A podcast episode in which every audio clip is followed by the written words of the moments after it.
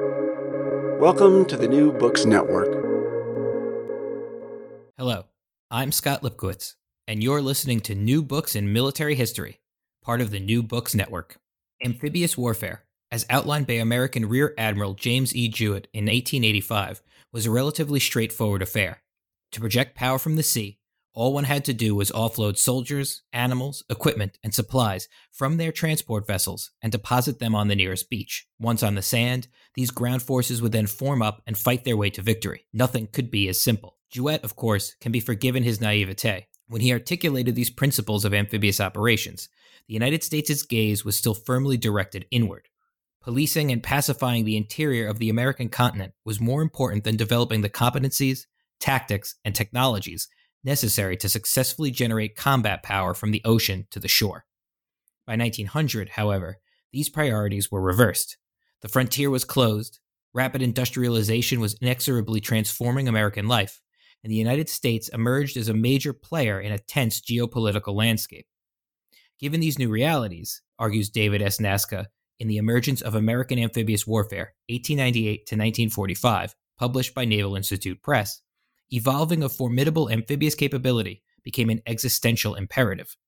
Failed amphibious operations, Nasca observes, could have a devastating impact on a nation's geopolitical fate.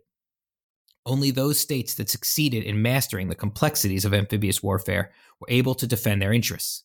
Those that came up short quickly found themselves subject to a foreign will. Tracing the evolution of the United States' amphibious capability, from the first disorganized attempts in the Spanish American War to the successful landings in the Pacific and at Normandy in World War II, Nasca offers a novel examination of the relationship between amphibious warfare, American strategic interests, and the United States' rise to prominence in the first half of the 20th century. David S. Nasca is a second generation Marine Corps officer who holds graduate degrees in international relations, diplomacy, history, military studies, and national security, and recently earned his PhD from Salve Regina University. It is now my pleasure to welcome him to the show. David, thanks for joining us today. Hey, thanks for having me, Scott. So, the book is quite expansive in scope. You trace the trajectory of amphibious warfare from a, a relatively inchoate aim in the 1890s to a fully realized instrument of power projection by 1945. And before we tease out some of that evolution, can you tell us a little about what drew you to this topic? Um, what really drew me to this topic was when I was attending Salve Regina University's uh, PhD program. Um, my dissertation was on the influence of technology on amphibious warfare on the United States.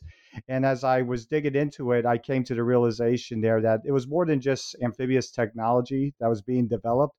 It was also its application as well, where we see it from the backwaters of, of North America to a slowly progressing use of amphibious warfare with the United States' expanded responsibilities and interests in the world. And we saw that in the Asia Pacific region. We see that in the uh, in World War One and World War Two, and then we kind of see between World War One and World War Two a refinement of those amphibious capabilities and tactics based on in my in my book on how the British used their own amphibious capabilities during the First World War. So it was very interesting. I was very excited it definitely asked me to cover a lot of ground, which I didn't mind doing. The whole key, though, was trying to be able to condense all this information into something that that regular reviewers can uh, take a look at, understand it, and be able to incorporate it into their own in their own lives.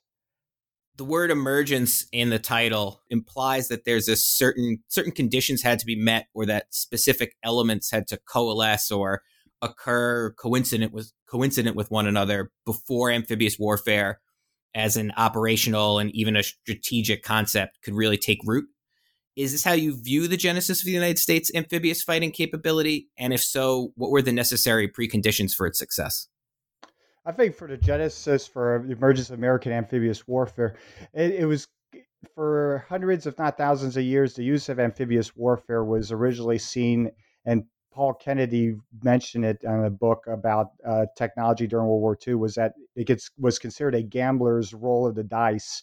You know, so doing any type of amphibious warfare in the past has always been ad hoc. It was never really planned out. It was pretty much improvised, and the technology that was used at that time was pretty much amateurish, where you were loading people onto ships laying them on a beach without any sort of intelligence gathering, without any preparation of the battle space whatsoever, and almost kind of crossing your fingers, hoping that the uh, the amphibious operation was a success. Hmm. And you, we kind of see that with like during the Peloponnesian War, you know, where the, the Athenians try to take Syracuse and it ended up being a total disaster. And it, not just through technology, but for the command and control and the employment of the tactics, trying to take the city. And then later on, when we get to fast forwarded hundreds of years later with the United States, we kind of see that for, in my book here for the uh, use of amphibious capabilities during the Spanish American War, you know, where we had, again, not really used the technology or the planning or the preparation to land a U.S. force, a significant U.S. force overseas, and it happened to be Cuba, you know, and some of the uh, Caribbean pos- uh, possessions and some of the Spanish possessions out in the Pacific. But Cuba and the Philippines was really the big, big areas where we actually employed American forces for the first time. And I know you can always make an argument like, hey, the Marines landing in North Africa and the shores of Tripoli and all that. But this was the first actual use where we put thousands of U.S. soldiers overseas for the first time. I want to plant a flag in the technological component. You know, again, as I as I just noted, I'm fascinated by the relationship between technology and human agency. One common theme in military history, it seems to me, and you know, probably in human history more generally, is the frequent misalignment between ideas and technology. You know, the will to implement a particular strategy or operation may be present at any given time, but the available technologies may be insufficient to realize that strategy or operation just the disconnect between strategic bombing theory and air power, you know, the pre-nuclear age jumps to mind as one example. Was technology the principal bottleneck in the development of a successful American amphibious capability? I would, say that the technology part, portion of that came after the Spanish American War, especially for the Marine Corps, which was at that time going through kind of like it's uh, as as technology developed and we get from wooden ships to steel ships and a more professional navy with Marines trying to becoming more and more antiquated. So the argument was during that time frame, the Marine Corps was trying to redefine its mission and its relevancy in U.S. national security in the early 20th century. You know, and you got mavericks like Lieutenant Colonel Pete Ellis and Major General Lejeune, who were making the argument that the Marines were more than just shipboard police and doing ad hoc landing parties. And instead, they started to look at different forms of technology with the internal combustion engine you know, with aviation, with semi automatic weapons, with machine guns, grenades, flamethrowers, that sort of thing. They were trying to, what they were trying to do is try to get more bang for your buck instead of just relying on U.S. ships to provide all the firepower, you know. So, and it was in addition to the firepower, but also the logistics capabilities, the quick movement of men and supplies from ship to shore, and just being able to build what Marines would call the Iron Mountain, which is put enough combat power and supplies ashore to be able to defeat the enemy and seize the objective over there. When we think about amphibious warfare today, most of us picture that incredible ability to achieve a, a build-out of, of, combat power on the beachhead against a fortified position. You know, we have the we pictured D-Day, June 6, 1944. You know, hundreds of thousands of soldiers storming a fortified beach, supported by landing craft and air power, naval fire, engineers, etc. I was wondering if we could go back a little bit in time, though, because as you point out in the book, a mere 60 years before D Day, American military leaders, you know, when and if they thought about amphibious warfare at all, viewed it largely as a, a straightforward affair, you know, as you mentioned before. How did this mindset play out during the Spanish American War? And, you know, what were the consequences for American amphibious capabilities? I think, like, for the Spanish American War, uh, I think while like strategically the under the United States understood what they needed to do to uh, compel the Spanish Empire to recognize the uh, the freedom of Cuba, as well as just doing a carte blanche and possessing key strategic positions in the Asia Pacific region in the Caribbean. I think for the United States, uh, it was kind of like they when when the real when the uh, dream met reality there they found that there was some obstacles they needed to go through you know especially when the unloading the american expeditionary force in cuba where they got to the shores of cuba but then they found out there's nowhere safe to land. So pretty much their solution was trying to load like unload the horses by having them get as close to the shore as possible have the horses dropped into the uh, water and then hope having the horses swim ashore, and sometimes I wasn't always successful, or just trying to unload the men and supplies. For most of the most of the folks that were unloaded over in Cuba, they had to wade across the water and then use the boats to kind of throw their gear in there and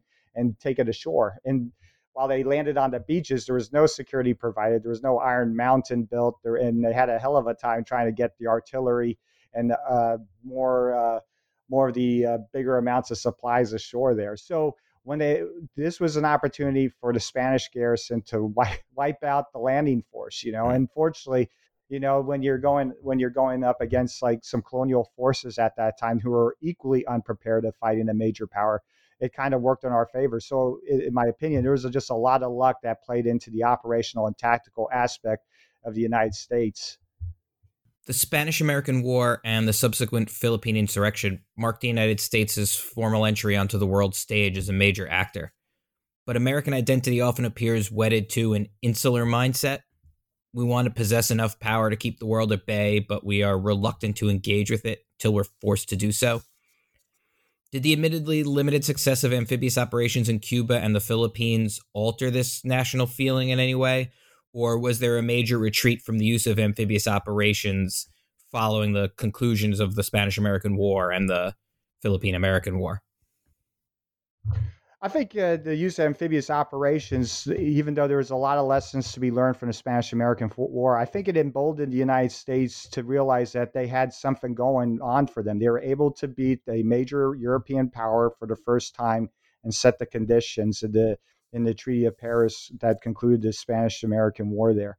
But I think, in addition to that, it also, by possessing the Philippines, having a great influence in Cuba, and then seizing Puerto Rico and some other key possessions that the Spanish owned, it also expanded our scope of responsibility as as a major player in the world stage, and that became more manifest where we get involved in the Boxer Rebellion, and then later on we get more increasingly involved in Central America and the Caribbean doing these police actions that are either protecting U.S. interests or contributing as a policeman in our back, own backyard They're kind of maintaining regional regional security and order during that time frame. So I think the use of amphibious warfare allowed the United States to realize that they got more than just simply sending a couple ships and trying to either blockade a port or lob a couple shells to compel any type of uh, compliance from a from a hostile uh, state government. I think the fact that they were able to land Marines and soldiers ashore and be able to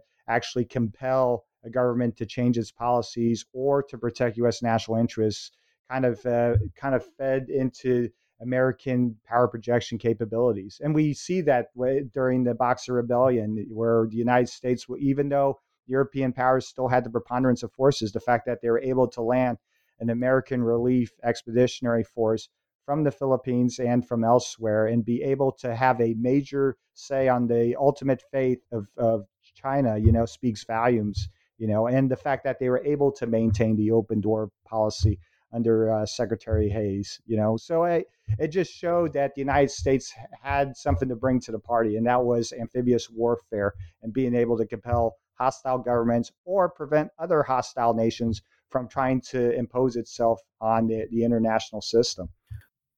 You note that Roosevelt in the early 1900s articulates and then kind of physically manifests what I think really emerges as a principle of American power in the 20th century, and that is that we can use the technology itself to protect us, that it can be the ultimate guarantor of our national security.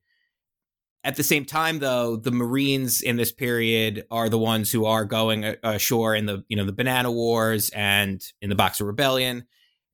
Is there also a pushback, a tension there between the the Corps as an institution and this uh, idea that we don't need to actually have a, a, human element to power projection that we can just simply have naval vessels and they will be our surrogate on the world stage I, I, can say one thing though. I, Theodore Roosevelt is one of my favorite presidents, and of course, no one's perfect because he would because because he he is not a big fan of Marines, and a lot of people uh, outside the Marine Corps don't realize that unless you're like you and me, Scott, where we're really we really like reading into the history and we have a passion for it.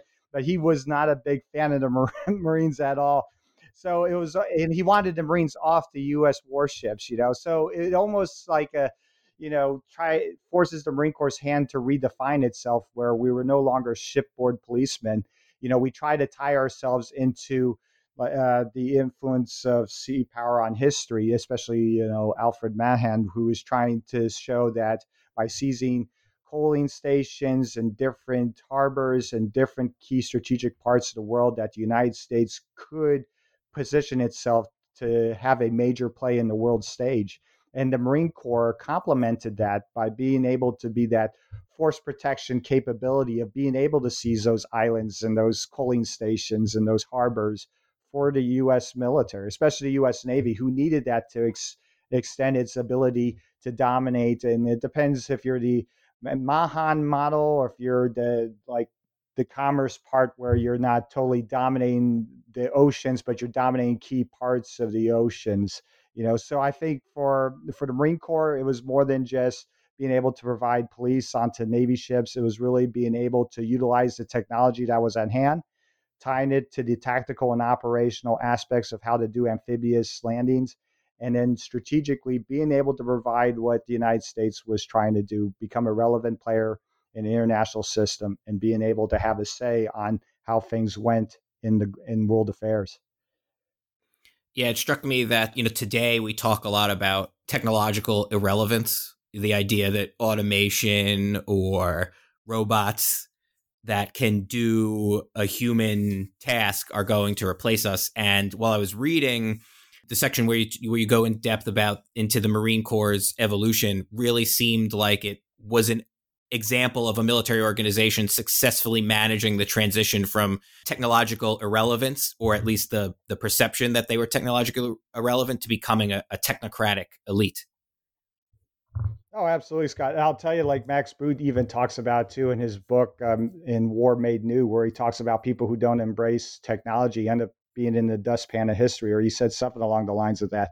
And I think mm-hmm. for the Marine Corps, it was it was the same thing. We were trying to show relevancy the national security of the United States, you know, and that and we should be thankful that like the you know that old saying that Marines always adapt and overcome. And I think it was at this time where the Marine Corps really adapted and overcome by bringing something that people thought was long dead and past its prime, which was amphibious warfare, incorporating techno- new technologies, new tactics, new ways of planning, and being able to project hard power ashore, not just for the short term where you're seizing like key ports and islands or doing an amphibious raid or just to inflict punishment on uh, on the on the coast it's for pretty much being able to maintain a long term presence. And we've seen that in different parts of the world uh, during the early 20th century.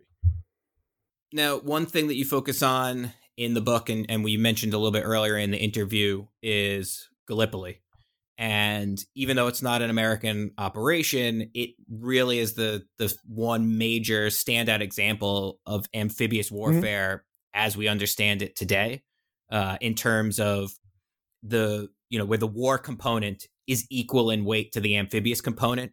You know, there's actually sustained sustained combat during the actual landing process. Oh yeah.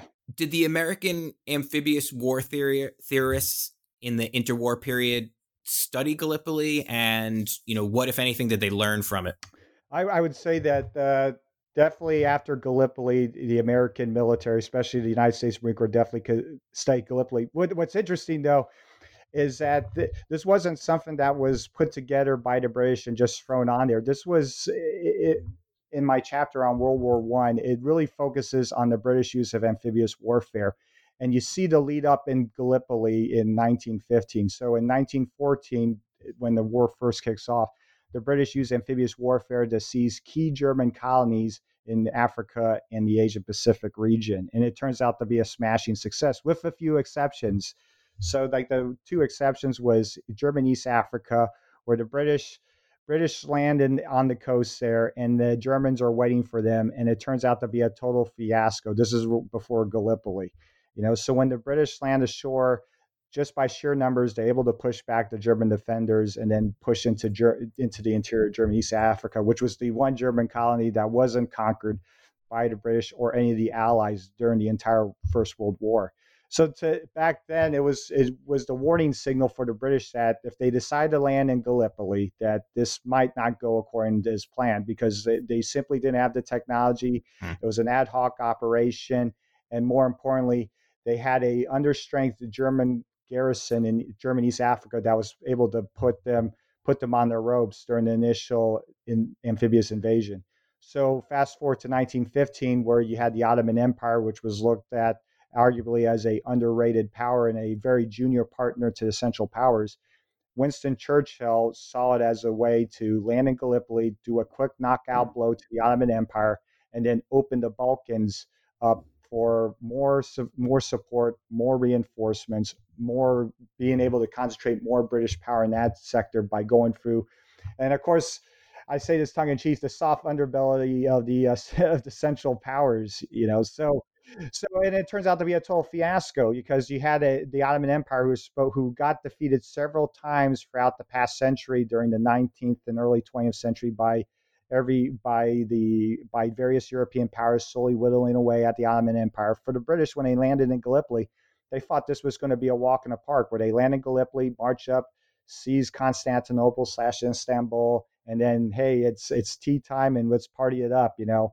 But it didn't end up like that. And it's because of the fact that the, the British did what they did on previous amphibious operations was that it was an ad hoc affair. There was no training real preparation involved. And more importantly, the technology that they use wasn't developed yet because they weren't able to set their operational or tactical requirements in landing there. And as a result, they got bottlenecked trying to build the Iron Mountain. There was no quick uh, follow through and being able to seize the initiative and push quickly beyond the confining terrain of Gallipoli. And as a result, you know, the Ottomans were able to bottleneck them in there and keep them fighting on territory of their own choosing, thanks to some great German advisors that were able to quickly guide them through there. And then you got uh, Atatürk, who was a junior officer at that time, who was able to to capitalize on the tactical situation. You know, so uh, but going back to your question here is that the Americans did focus on Gallipoli because it was the largest amphibious landing during the First World War. And that was as close to reality that as they were going to get. Knowing what we know now with our study of World War II and beyond and amphibious operations, Gallipoli was the case study of doing a the, one of the first modern amphibious landings and utilizing the technology of that time to try to give as much firepower and much support to the to the landing force. And for the United States Marine Corps, it became an obsession, not simply because of the fact that we were trying to show our relevancy, in my opinion, but also because of the fact that there was some real thinkers like like Lieutenant Colonel Pete Ellis and Major General Lejeune who had to make key, who contributed to making key decisions in the Marine Corps history. Like we got like uh, Major General Smedley Butler, who was a small small wars guy, and he thought the Marine Corps should go in that direction. And then you got advocates like Major General hmm. Lejeune, who saw the Marine Corps go in a totally radical direction, which was we weren't a colonial force. We are we have to stay tied in with our Navy roots, and we have the technology, and we have the Mavericks and the experts and the training and the extensive knowledge from doing this for for over 100 years to be able to use our core capabilities and then be able to use it in the next war, which for the United States was not a European affair. It was more of looking at, and we can talk about this all day, the the regional confrontation that was looming between the United States and Japan, especially after the First World War and the seizing of the Carolina Islands and key German colonies in the South Pacific, which expanded Japanese uh, hmm. Japanese influence in the Asia Pacific region. That almost served as a as almost like a stranglehold on U.S. colonial possessions. Yeah, and you know, then you have uh, you know the the Washington Naval Treaty, which antagonizes oh, the Japanese yeah. and forces them to abrogate abrogate their uh, alliance with the British and oh, absolutely. limit their power yeah. to uh, in proportionate. Yeah. It raises an interesting question about how militaries innovate because we've been talking about the technol the technological aspect and you know whether or not the, the technology does seem to be a, a bottleneck for the development of a successful amphibious warfare capability. But it is also interesting to note that uh, you know a theme that you you bring up throughout the book is that there seems to be some ambient level of great power friction that is necessary for a military to innovate. You know, in this case, amphibious warfare. is net is, seems to only emerge once a critical mass of competition is mm-hmm. reached. Is is that the case? You think that if you know, for instance, we didn't have that friction with Japan, or even if you know, uh, after the Spanish American War, we hadn't decided, you know, we didn't have we didn't have the the Roosevelt corollary to the Monroe Doctrine, or eh, really eh, we any desire, however limited, to exert our influence even regionally, that we wouldn't have developed the same capability or that we wouldn't have had it? Or do you think you know institutions like the marines would have really still been the driver towards uh, pushing us in that direction no i'm tracking scott i think like what for the united states and just for any other country the difficulty is trying to predict how the next war is going to be fought you know and so this was some I, I know i talked about the marine corps and its relevancy but it goes beyond that in my opinion where you're trying to predict what the next war is going to look like. What are the for the United States? What are their national interests? What what is where is their key involvement in in world affairs here? You know, like so for example, like the Japanese, uh, the Washington Naval Conference t- turned out to be a fiasco for the Japanese for two reasons. One is the alliance of Great Britain was over, so they no longer had the British to rely on for an alliance, and two, it was uh, the Washington Naval Conference arguably was saying that uh, hey, we get the preponderance of battleships. The Japanese, you're still not considered equal with the major powers. You get these many battleships. And the Japanese felt like if this was during a time where international security, collective security was the was the key thing, you know, and the Japanese felt betrayed by that, in my opinion. And as a result, they looked at new ways of trying to trying to expand their their not only their interests but also safeguard the protection of their home islands. Hence, their the the confines of the Washington Naval Treaty kind of made the Japanese think outside the box. So if we can't have battleships as many as the European and Western powers do, let's look at naval aviation and aircraft carriers, which wasn't stipulated in any of the the talks on that, which you're perfectly fine with. You know, for the Germans and for the uh, for the European powers in the Western after the bloodshed of the Western Front, their focus was like, how do we win the next war? And for the Germans, it was the use of armored warfare, you know, and com- combined arms tactics. You know, for the United States, they kind of looked at their capability of being entering, even though there's collective security, entering a a global arena where the stakes were even higher because it, the Treaty of Versailles left a, a, lot of unhappy people on both sides, especially the Germans, the Japanese, and the Italians. You know, mm-hmm. so it kind of set the stage up for the United States, almost like wondering what does the future look like, and for the United States, especially when the Great Depression hits and the and the international system begins to fall apart, it looks pretty grim. You know, so it the the strategic interest of the United States was constantly changing because back in the early 20th century we looked at Japan as a potential threat. But ironically enough, we had the rainbow plans that looked at potential major powers that the United States could go to war with, go to war with. So when so when we finally when it becomes more and more obvious that the Japanese and the United States were coming to loggerheads by the 1930s, especially especially in early 1940 1941 when we begin to impose economic sanctions especially in oil and energy resources Japan you know it kind of forces the hand of everybody that the only solution is through warfare there. So I would say that the United States was kind of experimenting in all different types of technologies during the 1920s and 30s. You know, we have Douhet with his use of uh, strategic bombing. We have like uh, Billy Mitchell, you know, that was looking at the strategic use of mm. bombers. You know, you got uh, Pete Ellis looking, trying, actually predicting like how the Asia Pacific campaign was going to go against Japan and encouraging major players like Major General Lejeune and key Marine Corps figures to invest more of their time and energy into not only studying amphibious warfare, but experimenting with different amphibious technologies and being able to train troops. And we do these with very modest, very low funded like exercises and operations in the Caribbean. You know, just looking at like uh, some of the pictures in the book where you had had a marine pushing along look like a little tractor trailer onto the beach. I mean, that was just the foundations mm-hmm. of what we would see for amphibious warfare with the development of Amtracs, you know, and the Higgins boats and all that. This was Like it was just a step a thousand right. journeys, or a step of a thousand. It was a journey of a thousand steps there. That was just beginning. It was very humbling, and at the same time very inspiring because of the fact they were thinking outside the box because nothing like this ever existed.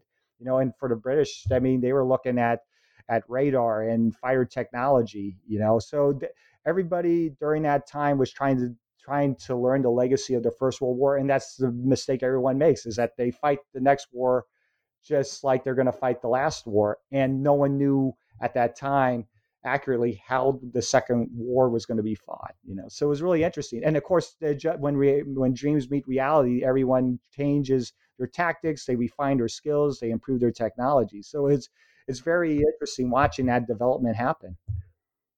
One of the other major themes, especially in the interwar period, is the various arms each jockeying for a piece of the fiscal pie and figure trying to figure out ways that they can both meet the the exigencies of the moment and prove their worth within the military mm-hmm. system mm-hmm.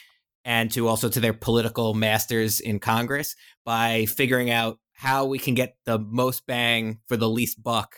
And what you said there about amphibious warfare kind of makes me wonder if they're also op, you know, if people like Ellis and uh, the other amphibious warfare theorists of the period were, were, were trying to work within that uh, confine as well. That some of this was also driven just by the practicalities of having a, a limited budget and needing to get some of that for yourself and for your institution.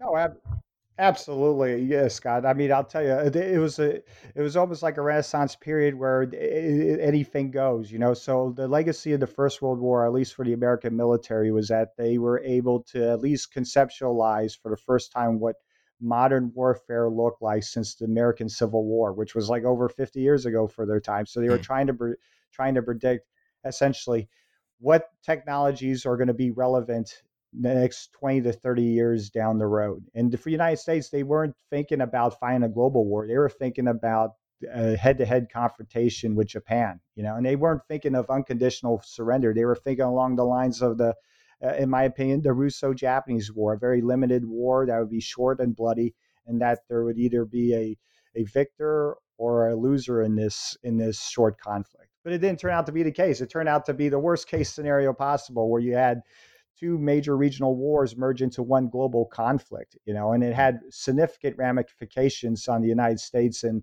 and it kind of threw the rainbow plan out the window because they weren't expecting to fight fight the three major powers at the same time with two of them on the ropes, the Soviet Union and the United Kingdom. And then of course you got China as well, you know. So they were they were all overextended and worse yet, you know, the, because of the Great Depression and the cuts in the military and the but the slow, gradual rearming of the American military, it still wasn't enough, especially with the short amount of time they had to make a decisive difference in 1942.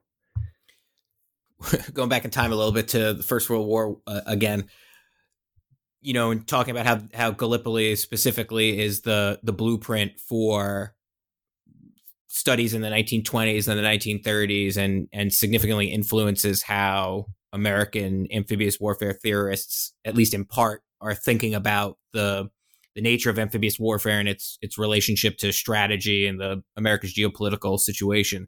Mm-hmm. The previous episode that I recorded, I had Stephen C. Kepher on, who's also a, a Naval Institute press author, and uh, he wrote a, a, new book about D-Day and the the operational planning that went in prior to the act- execution of Overlord.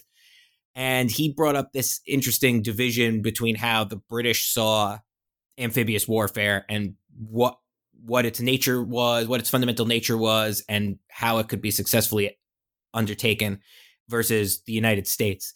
And I was wondering if you could talk a little bit about that because the disparity is very different, and you kind of you you note how the experience of the First World War because Britain was in it and had experienced Gallipoli, they in the Second World War see amphibious operations in a particular light, and the Americans who were not involved draw an almost opposite conclusion about its its effic- efficacy.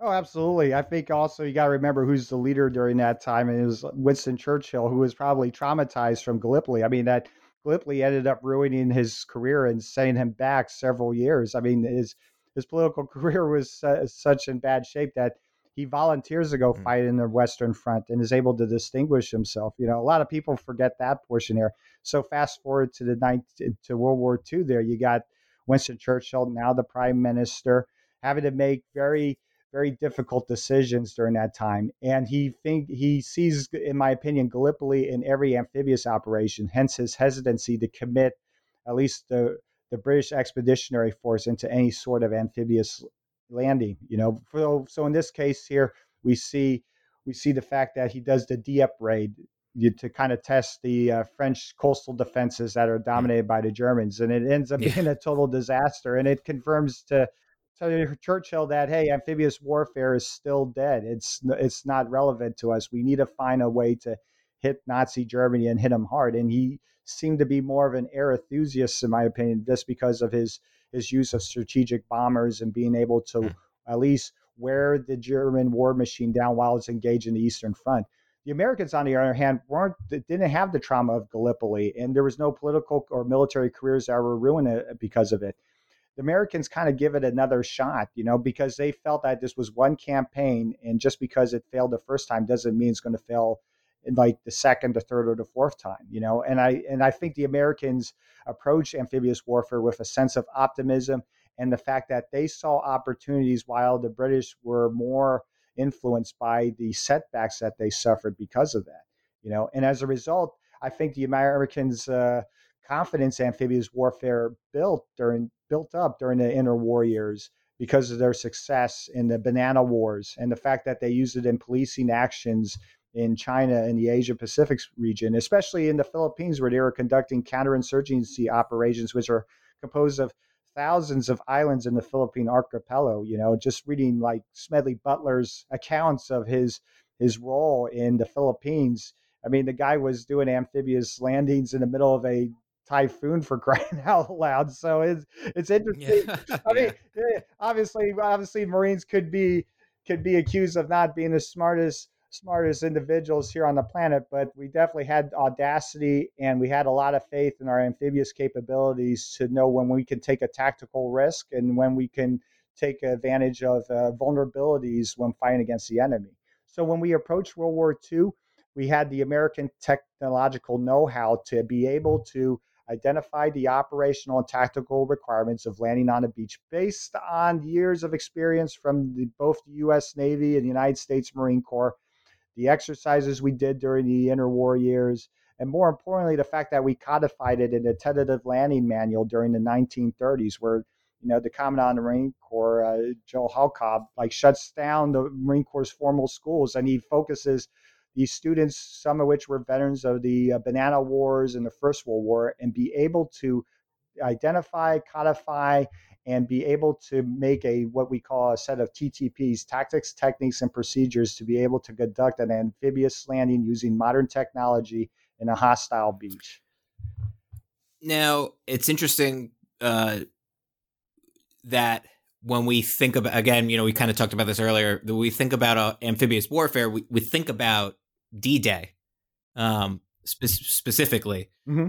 and obviously the Marines are not involved in D Day. They're in the Pacific doing lots of D Days, and you refer in the book to the Second World War as the golden age of amphibious warfare, and I I was interested that even even though even though the cover of the book shows a picture of D Day, you focus on all these other other D Days, all the other examples throughout the conflict where the American amphibious capability really came into its own. Could you talk a little bit about that? Oh yeah, absolutely. I say this tongue in cheek, and I say this jokingly. Like uh, some people said, "Hey, if you're talking about the Marine Corps amphibious warfare, why do you have like the uh, D-Day landings on the cover there?" And I, I was like, "Listen, obviously the Naval Institute Press wasn't receptive to my original title was how the Marine Corps made the United States a superpower, 1898 to 1945." So, in this case, what I think I think D-Day was the pinnacle of uh, being able to conduct a well rehearsed, well executed amphibious operation. And it just wasn't just throwing a bunch of men and materials ashore. This was something that the United States built up, you know, there, especially during the beginning of the Second World War, where you land Marines over in Guadalcanal. It's almost like trial and error. Landing Marines in Guadalcanal, landing Marines in Makin Island, especially when the Marines were landing in Tarawa, where it was the Japanese were arguing it take hundred years to to seize the island, and the Marines seized it in a couple days. But Tarawa, I, I'll use Tarawa for example. It was like the first time where they actually used combat camera slash uh, like film uh, uh, film crew to actually document the planning stages, the rehearsals, and then the actual landing itself of an American force against a well entrenched, very well trained enemy force on an island that was only a couple square miles wide. You know, and the reason why they wanted to document it was to find out what does it look like what does an amphibious operation look like and, and this wasn't something that they were going to pull the trigger on on uh, for D-Day there. They wanted to see what were the conditions that soldiers, sailors, Marines, and airmen were going to face in trying to execute this operation. And so what ends up happening was that the uh, eh, is that the Marines almost get thrown off the beach, you know, and the fact that you got like amphibious capabilities like the Higgins boats getting stuck on the coral reefs, and it took the Amtraks to be able to negotiate those coral reefs. You know, fire support coordination, uh, Fields of Fire, building the Iron Mountain. Everything was uh, there was a lot of things that went wrong during that landing, and it was only against a small Japanese garrison, Vices going up against the Atlantic Wall. So what ended up happening because of like Tarawa was the fact that there was hard lessons learned, and more importantly, it, it could also be said that when they did the document documentary uh, Marines, the Marines at Tarawa it generated a lot of mm. American support because they thought that releasing this film would actually demoralize the American people. And it arguably helped help Ameri- the American people support the war effort by buying more war funds, by encouraging their political leadership to support more amphibious capabilities. So when the when you fast forward to June 1944, we weren't reliving Tarawa all over again. Pro, pro, granted, there was other amphibious operations before D-Day, but and before after Tarawa. But by 19, June 1944, we've perfected it to a, to a science and an art. So the, the fact that we were able to land successfully on the beaches of, right. of Normandy with, and got it. You can always look at Private Ryan, where you see like the Rangers landing there on the beaches, and they're going through there. That wasn't always the case in the other landing areas as well. They it was very well planned, very well executed, and more importantly, the Germans were not ready for for the skill and the speed and the audacity that the United States was willing to do to execute amphibious landing in weather and sea conditions that were totally against landing landing on the beaches. However, with that said, you had General Eisenhower that kept like a a document in his pocket saying that the landing the landing force failed and that was driven into the sea and that he accepted full responsibility for the failure of amphibious warfare. So even though we perfected it, even then, back then, it was still American. The American leadership was still leery of what was going to happen during that time frame. So I think, like again, just being able to execute uh, Operation Overlord and successfully landing on the beaches of France, it just showed how far the United States came from being, uh, you know, using wooden boats and laying on the beaches of Cuba to now being able to land tens of thousands of soldiers and tons of equipment and weapons onto the beach, and then quickly being able to push push out of the beachhead into the interior of France speaks volumes. It wasn't like Tarawa or Anzio or Operation Torch where we were still fumbling and trying to figure things out. We were ready at that time. You're probably familiar with DM Giangreco's Hell to Pay and his counterfactual alternate history essentially of what would have happened had we attempted an, an amphibious assault on Kyushu during Operation Downfall. And that always usually gets wrapped up in the debate over into the atom, the use of the atomic bomb, obviously. But do you think that despite the steady progression in American amphibious competence, I guess we could say, that even dis- even despite that, American leaders at the end were hesitant to actually launch an invasion because they still recognize that amphibious warfare was a very near run uh, sort of operation? I, I, I think it, I'm going to give you the the lawyer answer. It depends. Like it depends who you who you talk to and like what they were thinking at that time. And unfortunately, I I don't know what every key political and military figure was thinking. I, I can only guess, and I can only, and I can only read between the lines. But I could tell you, like General MacArthur, he was ready to do the amphibious landing in Kyushu, the southernmost mm-hmm. island of Japan you know and then he was and then what's interesting is the follow-on operation so they looked at two amphibious landings like they're looking at landing in Kyushu in 19 late 1945 and in Honshu, which is the main Japanese island which where Tokyo and Kyoto are at in 1946. You know, and they were doing it, ba- in my opinion, based on the, what they ran into with the Japanese from 1941 up to 1945, which was fanatical resistance. You know, the fact that the Japanese knew that the United States were at, adhered to heavy loss of human life and casualties. And they what they wanted to do was pay, have the United States pay such a price for the unconditional surrender of Japan. Is how many, how much money, how much material, how many, how many men are you willing to throw into the fire to defeat us? You know, so I think at that time the Japanese were trying to do uh, some sort of negotiated peace where even though they were defeated, they would still have a say on the table here. Mm. So I, I would say they weren't sure right. on how effective the atomic bomb was going to be because we, we both know, Scott, that the, by then, by 1944, 1945, Curtis LeMay, the firebombing of the Japanese cities did more destruction than the atomic bomb did. So when the, the atomic when the atomic bomb was developed, it was looked at as a bomb, a bigger and badder version of any type of bomb that was developed. But they did, and they kind of conceptually knew like the destructive capabilities, but they weren't completely familiar with it because it was all about ending the war as quickly as possible. They weren't aware of the the environmental and mm. the human cost of using nuclear weapons. So when when they used the atomic bomb, it was, in my opinion, it was really just as a as a throw to get the Japanese to compel them to surrender. You know, and especially when the Potsdam Conference talks about the the utter destruction of Japan, it kind of forces Japan to dig its heels even more. So yeah. that's when the United States were, and you could have like a whole podcast just based on talking about it. It's really fascinating. Where the Potsdam Conference says once Germany is defeated, then the Soviet Union will shift its resources and attack Japan, which they did. You know, they they totally overran the Japanese in Manchuria, poured into the Korean Peninsula, and then seized Sakhalin Island, and then they were getting ready to land in Hokkaido. You know, meanwhile the United States would come and land in Kyushu and Honshu there. And so for me, like uh, it was, it was thankful. I'm hmm. thankful mm. that the atomic bomb worked because it compelled the Japanese emperor to intervene and broadcast to the radio. Since you know when you're the top dog there, everyone's going to tell you what you want to hear. But as the Japanese emperor, you know he saw it completely different, and it took his own political and divine intervention to compel the Japanese people to surrender. You know, so in this case, doing the doing the amphibious landings, would the United States do it? You can make an argument for it. They can use the naval blockade to starve the island. They can continue on with the fire bombings.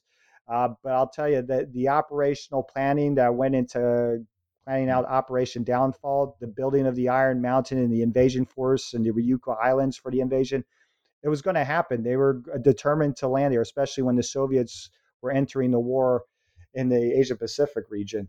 But the, again, the casualties were they were expecting was just based on the fanatical yeah. resistance. And, the, and you, when you read the Japanese defense uh, plans that they were going to implement, the whole the whole island population being armed, women and children being armed with with sticks and spears, you know, and explosives.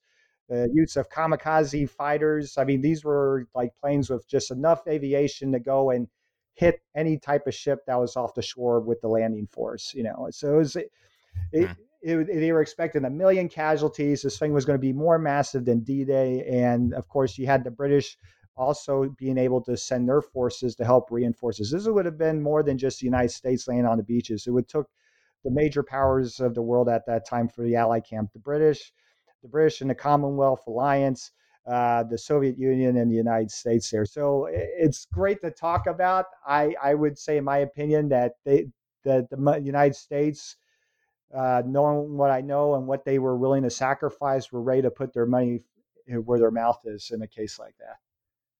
Yeah, I've come to think of the uh, nuclear bombs as uh, nuclear powered siege engines. Yeah, it, and I'll tell you, Scott, what, what's interesting is like there when you read the uh, Operation Downfall Plan, like when so we're talking about so when we land on Honshu, we'll push from south to north toward Hokkaido, and then when we run into the main line of Japanese resistance in central Honshu, we're going to go ahead by then. We'll have six atomic bombs. We'll go ahead and drop it on the main Japanese defense line, and then we'll just roll right in through the hole in the Japanese defense line, you know. And you're just like, why? What? Why were you thinking? You know. But that's again, it was just the what they knew at the time, which was very interesting. You know, they had no idea, like, hey, that's not a good idea to use six atomic bombs and then roll your military right through the irradiated area and stuff like that. So it would have been it, it would have been a human tragedy if it happened. After 1945, you know, it seems like we then have a, a kind of rever- reversion to the pre First World War Theodore Roosevelt mindset. You know, technology will keep us safe. We have nuclear weapons you know, we have uh, aircraft carriers. We have all of these incredible innovations that emerge from the the crucible of the Second World War, and I can't remember the name of the either was an undersecretary of state or it might have even been uh, someone in the Navy who argued in the 50s, you know, or right after the first Second World War that now we have this technology we have and we have air power and certainly curtis lemay was in this camp that we don't need an amphibious capability. And you know of course macarthur belies the veracity of that claim in korea but it does really seem that since the 1950s we've been moving inexorably toward a point where technology has outpaced our ideas about amphibious warfare perhaps to the point where the amphibious skill set is no longer relevant or necessary. Does the fact that we now fight war, you know, in cyberspace and we use automated agents like drones and you know even the fact that we have airlift capabilities does that make amphibious operations any less relevant or important for us to maintain as a as a skill set in today's environment?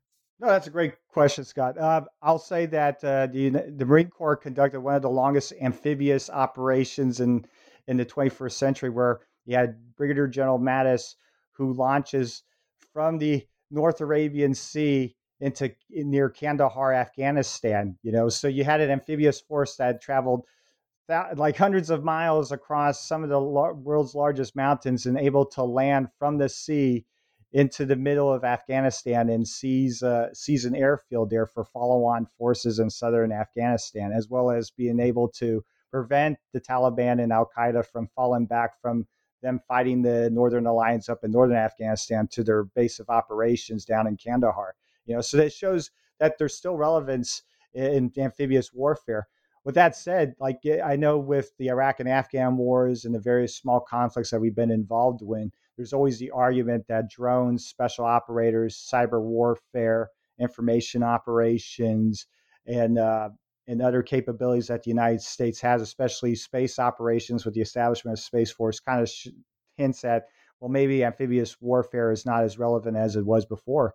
But I would argue that eh, all these other capabilities are still brand new and still have limitations. And we've seen that during the Iraq and Afghan wars, where drones can only do so much to be able to bring power projection to different states. You know, it's it, it just depends on what the operational requirements are. Or special operators, great for internal defense, hitting high value targets, but we saw its capability, its capabilities and its limitations during the initial opening phases of the Afghan campaign in 2001, 2002.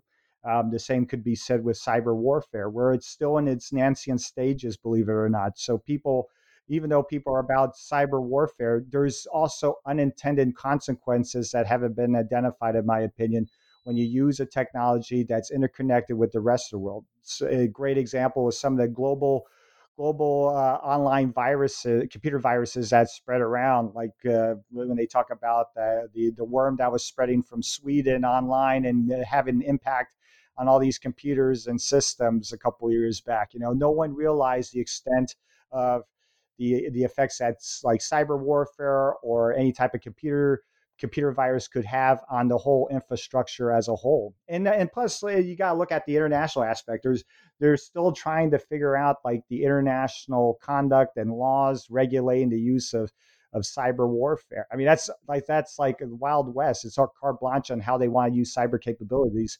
You know, so so like the the problem with cyber warfare is that you're not sure what effect that's going to have on the enemy, and more importantly, what's the effect that's going to have on you, especially when we're all tied into the World Wide Web and to other states who are our friends and allies as well. You know, with amphibious warfare, it goes back to sometimes the old ways work best. I mean, no country feels comfortable having not only a naval force off the coast of their own country, but more importantly, no one likes the fact that that there's always the potential of some men and women who are ready to do violence in their country on behalf of another nation's stead. You know, where you're you have boots on the ground, not on the ground in your own home, but also on your neck, compelling you to do something that you might or might not want to do. You know, so I would say that although the conduct of war has changed, the nature of war still remains the same. Obviously, as we've noted, predicting the future of warfare is a incredibly unscientific endeavor, to say the least, and uh, highly inaccurate endeavor. But with that caveat in place, where do we go from here? What's the future of amphibious warfare in the 21st century? Well, I can tell you for the future amphibious warfare, I mean, we talked about this uh, earlier in the podcast here, where there's cyber warfare, use of special operators. Uh, of course, we got space operations now what's the relevance and use of amphibious warfare? I mean, you can make an argument that 70% of the world is all open ocean. They're what we call global commons, you know. And what makes this interesting and exciting in 21st century, especially with the rise of technology, is look at the South China Sea. Look at the uh, look at the way the international waters are changing now, where we had the Chinese establishing artificial islands in the uh, South China Sea in addition to that, we got the establishment of economic exclusive zones. And then, of course, you got the United Nations international law to sea there, where territorial waters are extending even further and further out, where you're seeing it from five five miles up to 15 miles, and then arguments being made for beyond that. So, with the establishment of artificial islands and platforms, we got to look at what is amphibious warfare going to look like in the 21st century. And I think Joe Berger, um, who's the current commandant of the Marine Corps, his vision is really trying to make the amphibious force more lighter, in my opinion. You know, he's done away with the old school ways of doing amphibious operations, where, you he got rid of a lot of the artillery community there. He also got rid of uh, some of the infantry battalions. But what he's trying to do is make lighter, more flexible, faster amphibious capabilities to be able to project power onto these new new scenarios that we're seeing in the international system. You know, the use, uh, the landing and seizure of artificial islands and platforms, being to neutralize anti-access weapon systems that the Chinese have been establishing along the coast or or on the artificial islands and beaches. The, the fact that the Marine Corps is still constantly changing and redefining itself on how to use amphibious warfare speaks volumes. And of course, it's like we're, we're, we're taking we're taking a strategic and operational risk. Like we, the, the constant theme of any time technology changes, we're trying to predict how the next war is going to be fought. And I think for the Marine Corps, and especially General Berger and his vision for the Marine Corps and our essential role in national security policy is how does the Marine Corps complement the use of military force to enforce not only peace and order in the international system, but also to safeguard our interests. And I think by the use of light amphibious technologies, uh, the use of a new way of, of, of neutralizing anti-access denial weapons and having smaller, lighter, more effective amphibious capabilities is is the key to the future right now, based on our conversations. And I'll tell you, Scott, like what this book is is not a book supposed to do is what the Marine Corps has been doing for 200 years, and that's to generate a continued discussion on the continued relevance of amphibious warfare. And I think General Berger has done that. And I think the Marine Corps, people way smarter than me and more articulate than me, could have been doing that, especially in the past couple of months. I'm, I can tell you, as being part of the organization here, that uh, I'm very excited about it. I definitely like to see what's coming down the road, and I, and I look forward to some way like this book uh, contributing to that continued discussion and being able to continue that development of amphibious warfare. Uh, so, David, you've been very generous with your time today. And before we let you go, I just have one final question. now that the emergence of American amphibious warfare is out and on our shelves, uh, what's next for you? You know, uh, someone was asking me that question yesterday. Um, I've been working on the uh, the presidential use of the all volunteer force uh, from 1948 to 2015. I know that mm. this was something that uh, some some people have argued that the that past presidents almost had carte blanche to use the all volunteer force to achieve whatever national interests are front and center at that time, and that there's very little checks and balances to that use of military force. Uh, essentially, my manuscript is arguing the opposite. Uh, just because they did away with the draft and the all volunteer force is now front and center, you could look at history and see that you know using the draft wasn't the norm for the United States military. You know, we've always had a professional, a small professional military force, and in a way, even though we're still the most powerful country on the planet with the most powerful military, it's still composed of volunteers. You know, especially when you look at the the the size of the U.S. population and the size of our military, it's it's still very rare to find people serving volunteer or serve being like forced to look at the military as a means to serve their country you know so so with that said I, my argument is that there are checks and balances it's not it's not instant in curbing back the use of military force at times because the just like anything else uh, you know being a democracy where it takes time for the me- people to make up their own minds on the use of military force but more importantly, be able to to apply pressure onto their political leadership to change policies. And we we saw that not just with the Vietnam War, but we've seen that with follow-on wars like the Gulf War, the the uh, Yugoslav wars, Kosovo, definitely in Iraq and Afghanistan, and it had repercussions where the American people weighed in through the political system, and they were able to curb the use of, of the all volunteer force. So that's the project I'm working on next. I'm very excited about it because it definitely wasn't something I was expecting. I was more along the lines of Dr. Andrew hmm. Bacevich, where there was an irresponsible use of military force. I'm finding out just based on my research that that's not the case, and that the United States has always been been responsible in trying to be accountable for its actions, whether it's use of the military or any type of use of power projection. That's what, in my opinion, that's what makes the United States great. Is that you know we can be like a little little rough and reckless at times there, but we also have safeguards in place, and we also got the American people that ultimately make the decision on U.S. Uh, national security policy and how we conduct it. That sounds uh, sounds quite fascinating. We'll we'll have to have you back on once it's once it's released. Oh, absolutely, Scott. David, thanks again for taking the time to speak with me today. Hey, thank you so much, Scott. It's been a real pleasure.